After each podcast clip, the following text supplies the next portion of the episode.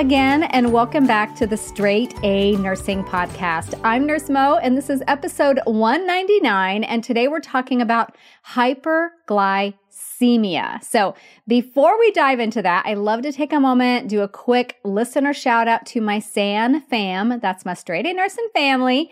And this one goes out to Sheena Nicole. And Sheena, I hope I'm pronouncing your name right, but here's what Sheena says. Straight A Nursing is a nursing student's prayers answered. When I received my acceptance letter to my nursing program in June 2021, the first thing I did was jump online to find some nursing education resources. I found a couple that were okay, but then I found Straight A Nursing. Right off the bat, I knew this would be my number one go to during school. Nurse Mo talks about everything you will need to know for nursing school. It only took a couple of listens of the podcast to invest in her online bootcamp, and that was a total game changer.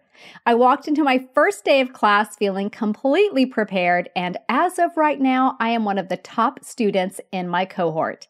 Even if you decide to stick to the podcast only, I promise you will not be disappointed. Nurse Mo is definitely the best, and I can't thank her enough. So, Sheena, just from me to you, thank you so much for sharing that. I love that you were such a motivated student that you took the matter into your own hands and went online and found some great resources. I'm super thrilled you found the website, the podcast, and of course, boot camp. So thank you so much. I want you to reach out, send me an email, and let me know how you're doing. And definitely let me know when you graduate because I love celebrating with you guys. So, again, today's topic is hyperglycemia. A few episodes back, we dove into hypoglycemia, and that was in episode 191. So if you want to get the full picture of blood glucose abnormalities, then make sure you check out episode 191 as well. So, hyperglycemia is defined as an excess of glucose in the bloodstream, and it is considered to be present when the blood glucose level is above 125 milligrams per deciliter after an eight hour fast or above 180 milligrams per deciliter two hours after eating. So I'll say that again. The blood glucose level is above 125 after fasting for eight hours and above 180 after fasting for two hours. And hyperglycemia occurs due to three core reasons. It could be mainly because of reduced insulin secretion, but can also be because of a decreased ability to utilize glucose or increased glucose production.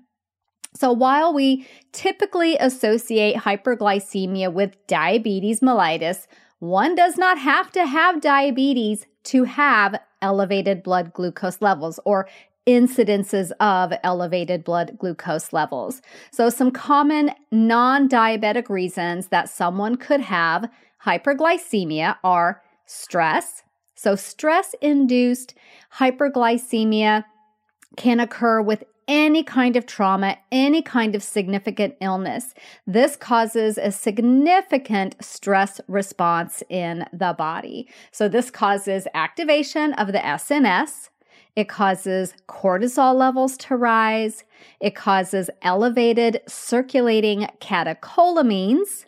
Also, more gluconeogenesis and glycogenolysis, which is basically amping up that glucose production and insulin resistance.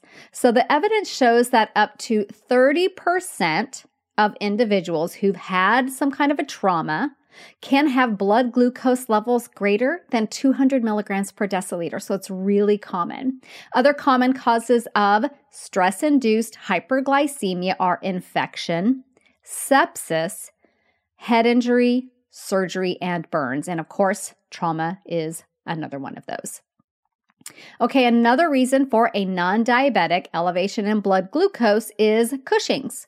Cushing's disease occurs when there's an excess of cortisol hormone, which in turn leads to hyperglycemia. So, I do have an episode on Cushing's disease, and I am going to link to that in the show notes. Another reason for elevated blood glucose without diabetes is polycystic ovarian syndrome or PCOS. The higher than normal testosterone levels that occur with PCOS stimulate insulin production. And what this leads to eventually is insulin resistance and hyperglycemia. So, as this continues, individuals with PCOS often do develop type 2 diabetes. Another non diabetic reason for elevated blood glucose is pancreatitis. So, in chronic pancreatitis, individuals have decreased insulin secretion, and that will worsen as the disease progresses. Now, the pathophysiology of acute pancreatitis and how that relates to hyperglycemia is less clear. However, studies do show correlations between elevated glucagon levels with insulin levels that are low in relation to that blood glucose level. And then another non diabetic reason for elevated blood glucose is cancer. Looking especially here at pancreatic cancer, it is a contributing factor in hyperglycemia. The pancreas is going to be damaged and there's going to be abnormalities in insulin secretion. Additionally, therapies such as chemotherapy that are utilized in cancer treatment can also lead to hyperglycemia. Cystic fibrosis is another one. That thick mucus that is part of cystic fibrosis leads to scarring of the pancreas, which is going to impair its ability to produce and secrete the appropriate amounts of insulin. Another really common reason, and you'll see this one a lot in the clinical setting, is enteral or parenteral nutrition. So, since most people that are getting enteral or parenteral nutrition do tend to be hospitalized, not always, sometimes people will get these things at home, but you'll see it a lot in the clinical setting. The hyperglycemia is also thought to be associated with that stress response because a lot of times people getting enteral nutrition or parenteral nutrition are there with an acute problem, and that's causing that stress induced hyperglycemia. Additionally, these individuals are often on bed rest, which is associated with reduced glucose uptake and reduced insulin signaling in the tissues. And then, of course, another consideration is simply that there's a lot of glucose in these therapies, especially in TPN. In fact, I saw a study that showed up to 88% of patients getting TPN in the hospital setting have elevated blood glucose levels, which is why when your patient is on TPN or continuous tube feedings, especially if they're critically ill, I know that in the hospital where I work, the protocol is Q4 hour blood glucose checks. And then, of course, if it gets really out of control, you would do it more frequently. But the standard is Q4 hour blood glucose checks. Another reason for non diabetic related hyperglycemia is obesity. So, the relationship between obesity and hyperglycemia is really complex. I could do a whole episode just on that, but I'm going to give you the short version. And the short version is that obesity leads to inflammation, which leads to insulin resistance. And as excess nutrition is consumed, and with that, excess glucose, the body is going to try to keep blood sugar in that normal range by secreting insulin from the pancreas. And over time, the cells become less and less sensitive to insulin, meaning that the insulin's not doing its job. It's not unlocking the cell like it's supposed to and allowing glucose to enter. And then the last one that I'll talk about here are medications. There are quite a few medications that can cause hyperglycemia. Some really common ones would be the corticosteroids like prednisone, thiazide diuretics such as hydrochlorothiazide, beta blockers. A great example of a beta blocker is metoprolol. Certain antibiotics called fluoroquinolone antibiotics. A great example would be gatifloxacin, these can cause elevated blood sugar levels. as can second generation antipsychotics. A great example of that one is olanzapine. So let's talk a little bit about some of the complications of hyperglycemia. Why do we care so much? It's just sugar, right? No, it is not just sugar. There are many complications associated with hyperglycemia. Namely, these are increased risk for infection, delayed wound healing, nerve damage leading to neuropathy, foot complications that can significantly impair mobility, renal disease can even extend into renal failure, hypertension, cardiovascular disease, and stroke. Additionally, microvascular damage can ultimately result in retinopathy that can lead to very, very significant visual impairment leading to blindness. Damage to nerves and reduced blood flow to the genitals and the bladder can lead to sexual and bladder dysfunction as well. So, in the inpatient setting, especially in the critical care environment, hyperglycemia is associated with increased morbidity and mortality. Managing blood glucose levels in these patients has shown to reduce the incidence of significant complications like renal failure, sepsis, critical illness polyneuropathy, and even the need for blood transfusions. Additionally, studies show that hyperglycemia in patients with neurological injury is associated with much poorer outcomes. This includes increased ICU stay, increased risk of significant disability, and death. In ischemic stroke, it is associated with expanding areas of infarction. And if the patient has an ischemic stroke and they get a thrombolytic in the presence of hyperglycemia, there's a higher risk of hemorrhagic conversion of that stroke. And then the classic complication that you'll hear people talk about are diabetic ketoacidosis, DKA, and hyperosmolar hyperglycemic state, also known as HHS. I do have episode on this, which I will link to in the show notes as well. These are life threatening emergencies that require immediate and often quite complex medical treatment. So that's kind of the background on hyperglycemia. So now that you've got a bit of an understanding, let's explore it further using the straight A nursing latte method. So this method goes through the key things that you need to know kind of at the bedside as a nurse, as a nursing student, so that you can do well on your exams, on your case studies in clinical, sim lab, all the places. So L stands for look. How does the patient look?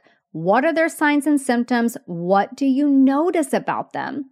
So, the signs and symptoms of hyperglycemia are typically going to be much more subtle than those of hypoglycemia and usually don't present and become noticeable until blood glucose levels are pretty high. In most cases, the patient will be unaware of the elevated blood glucose level unless it gets, you know, maybe they might feel off if it gets up to the 270 to 360 range for an extended period of time. The classic signs of hyperglycemia are going to be polyphagia, polydipsia, and polyuria. So, in very simple terms, polyphagia, that means increased appetite, eating a lot, polydipsia, increased thirst, so drinking a lot of water, and polyuria, urinating a lot as well. Patients may also complain of blurred vision. They may have nausea. They could have vomiting, maybe even abdominal pain and weakness. And then again, in DKA, which is that really serious complication, the patient may have a fruity smelling breath. And that's because of the ketones that the patient's trying to exhale to get that acid off. They may have that fruity smelling breath and Kussmaul respirations, which are those rapid, deep breaths. We call those Kussmaul respirations. I can say with certainty today that becoming a nurse was one of the smartest decisions I ever made.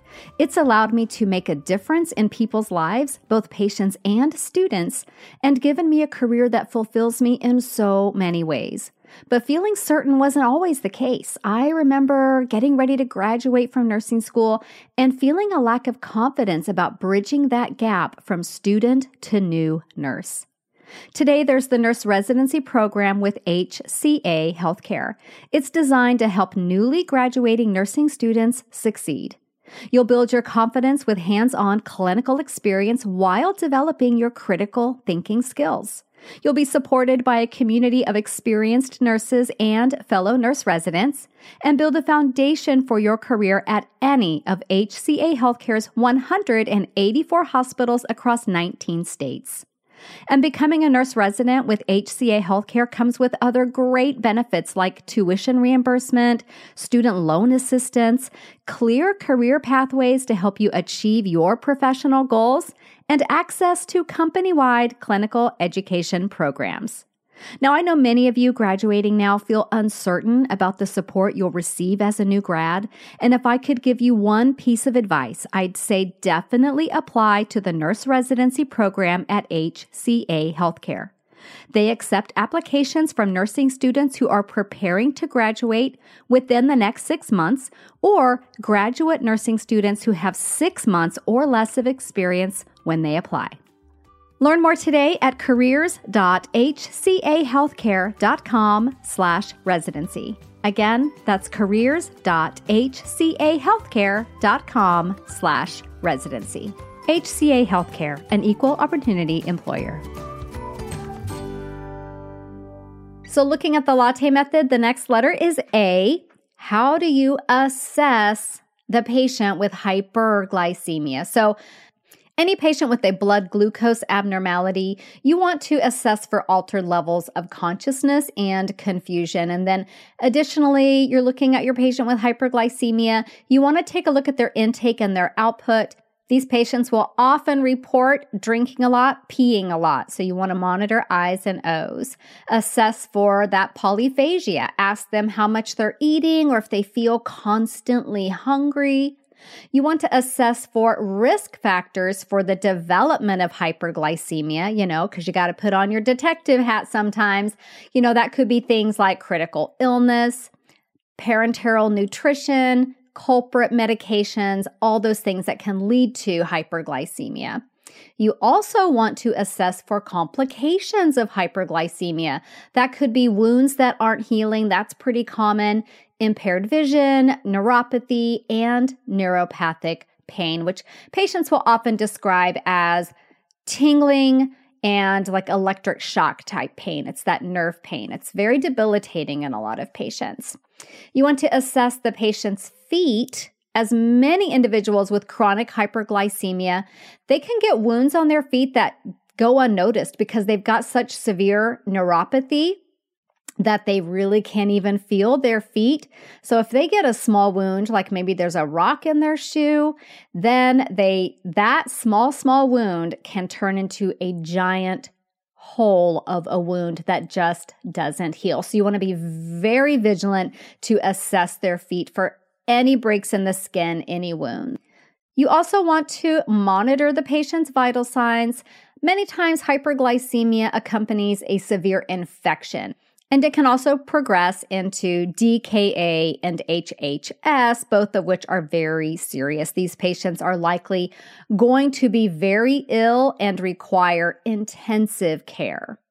So, the first T in the latte method looks at tests. What tests are likely to be ordered, likely to be conducted for someone with hyperglycemia? So, the mainstay test is the blood glucose. Blood glucose can be measured at the bedside with that glucometer. And the glucometer is going to read a specific range. And this range will vary a bit by which device your facility uses. The need to know thing here is that if it falls above or below that, you will get an indicator. It's going to say low if it's below a certain amount, like let's say 30. If it's below 30, it's going to say low instead of giving you a number because it's falling outside the range of that device.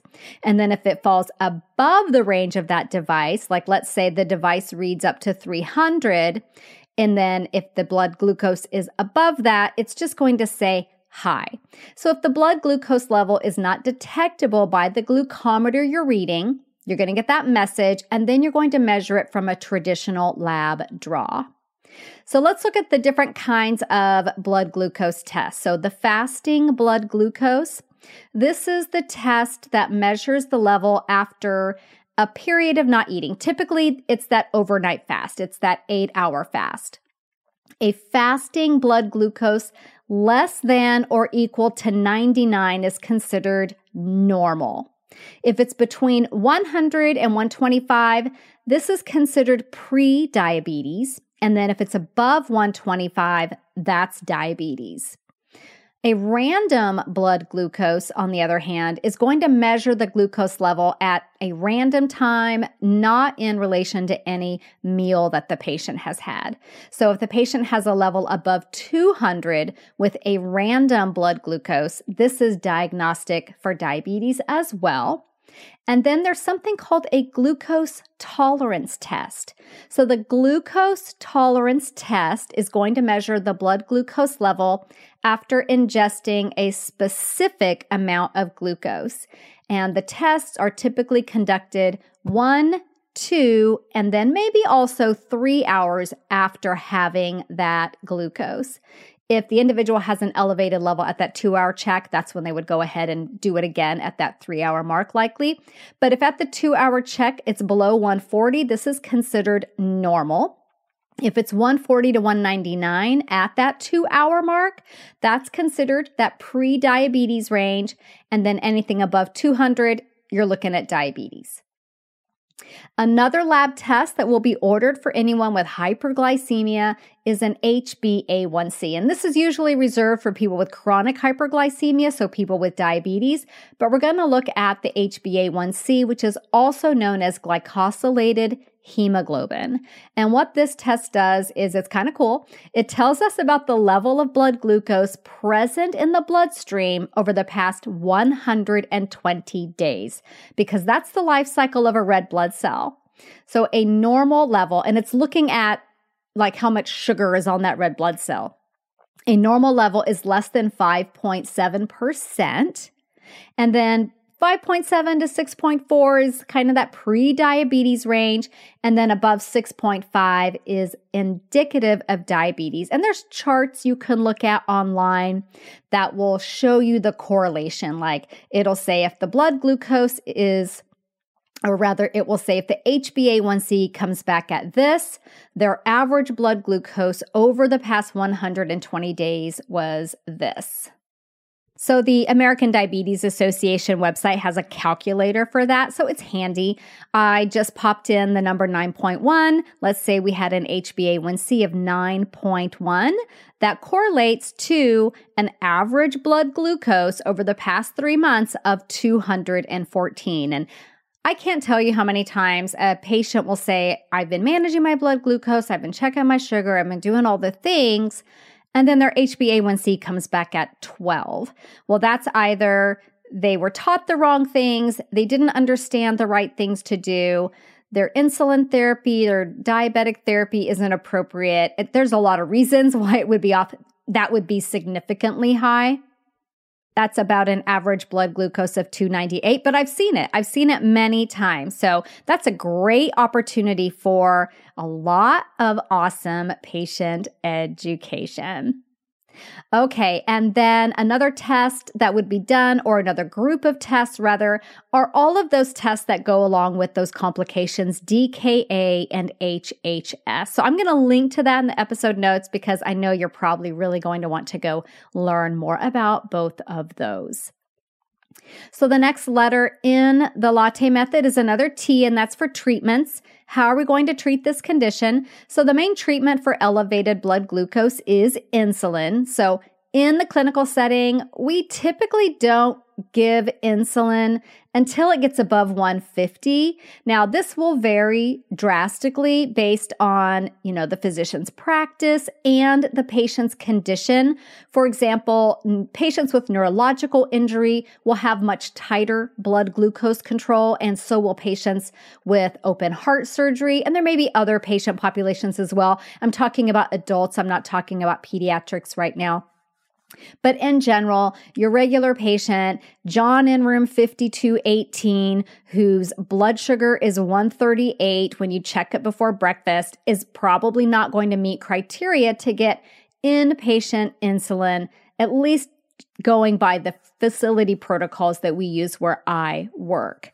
Now, at home, that blood sugar of 138 may necessitate John giving himself some insulin. It's different in the hospital setting because the patients are sick. There's a lot going on with them, and we very much want to avoid hypo glycemia. So the risk for hypoglycemia is very real in the clinical setting. So we err a little bit higher, kind of on the side of caution. So don't be surprised when you go to clinical and your blood sugar is 140 and you think, oh, well, that's hyperglycemia. That's this patient probably has diabetes. They may not get insulin for that. Okay. Now they may get their standard dose of Lantus, their long acting. They may get their dose that they take no matter what, as long as they're not hypoglycemic, that's different. I'm talking about correctional insulin, what we call correctional insulin, which is directly tied via a sliding scale to their current blood glucose reading. And I talk a lot more about insulin in a great article on the website. So I will link to that in the episode notes for you as well if you want to go and check that out. Okay, so we've gotten to the last letter in the latte method, which is for education and evaluation. So, education for hyperglycemia is going to be tailored very much to the individual patient and the cause of it. For patients with diabetes, there is a ton of teaching around how to measure their blood glucose levels, the proper nutrition that they need to follow, for their diabetes management, the foot care, the possible complications of diabetes, when to seek medical care, such as with DKA, and how to manage blood glucose when they are sick. And we call that a sick day protocol. That's just a sampling of some of the teaching.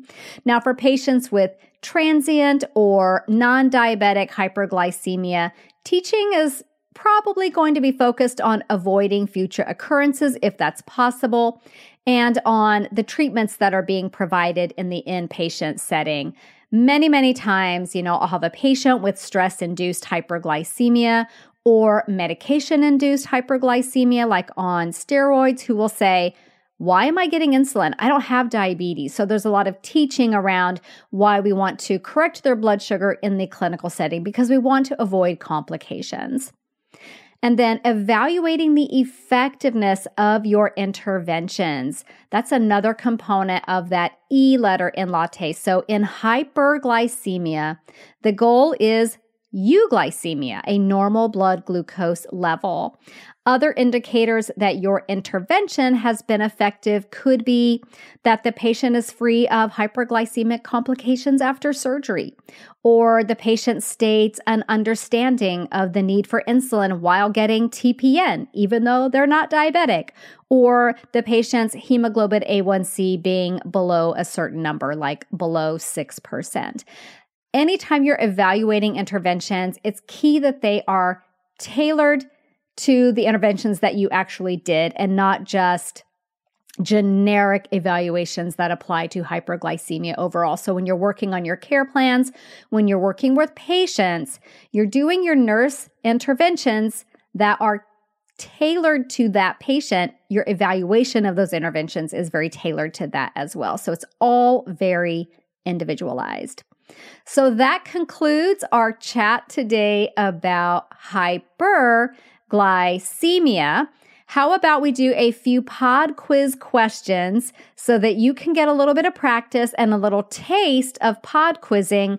Because I have an entire podcast mostly devoted to audio quizzing, and it's called Study Sesh. And I'm going to put the link to that in the episode notes for you. So when we do a pod quiz, I'm going to ask a question, pause for a moment, give you time to recall and say the answer, and then I tell you the answer. So let's do a few of these. Okay, first question is What is the main reason for hyperglycemia? And I talked about three, but one was more common than the others.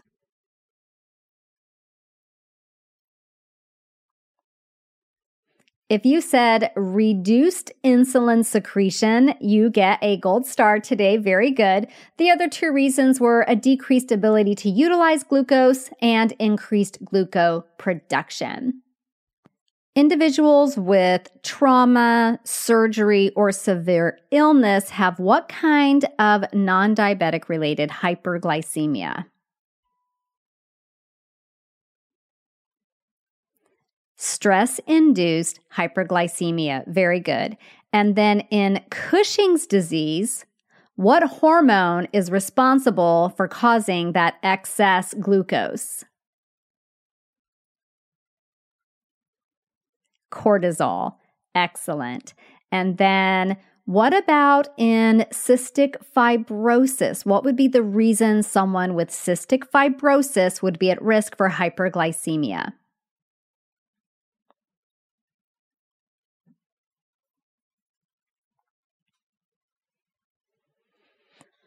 Because of the thick mucus and it scars the pancreas, and then the pancreas cannot do its job of producing and secreting insulin. Let's talk a little bit about some medications that are common culprits for causing hyperglycemia. What drug class is prednisone? That is a corticosteroid. And yes, that can lead to hyperglycemia. What about hydrochlorothiazide? What drug class is that? If you said thiazide diuretics, very, very good. What about metoprolol?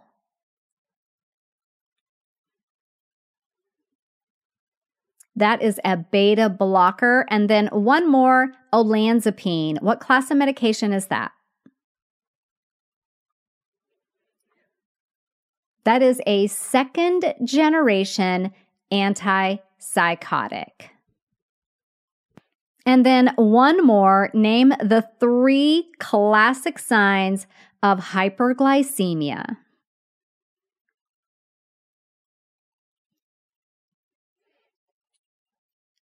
Polyphagia, polydipsia, and polyuria. So excellent, excellent work. You did a good job. So if that intrigues you, kind of doing that audio quiz where you have to recall information, then you definitely want to check out Study Sesh. We do a ton of pod quizzes over there. There's probably 90 ish episodes that are pod quizzes. There's also drills where we just drill, drill, drill information we typically do this for things that you really need to memorize, like cranial nerves and things like that.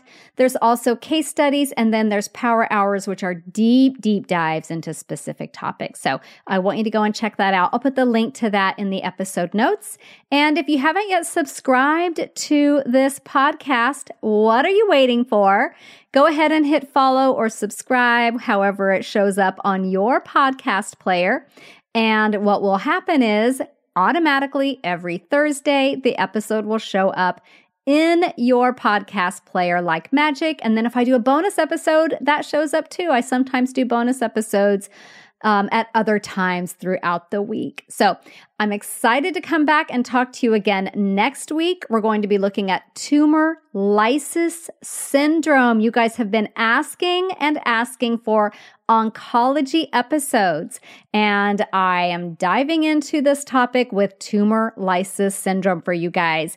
And the reason I wanted to make next week's episode really, really great is because it's our 200th episode. And we're coming up on, by the time this episode comes out, we're hovering right around 4 million downloads, which is phenomenal to me.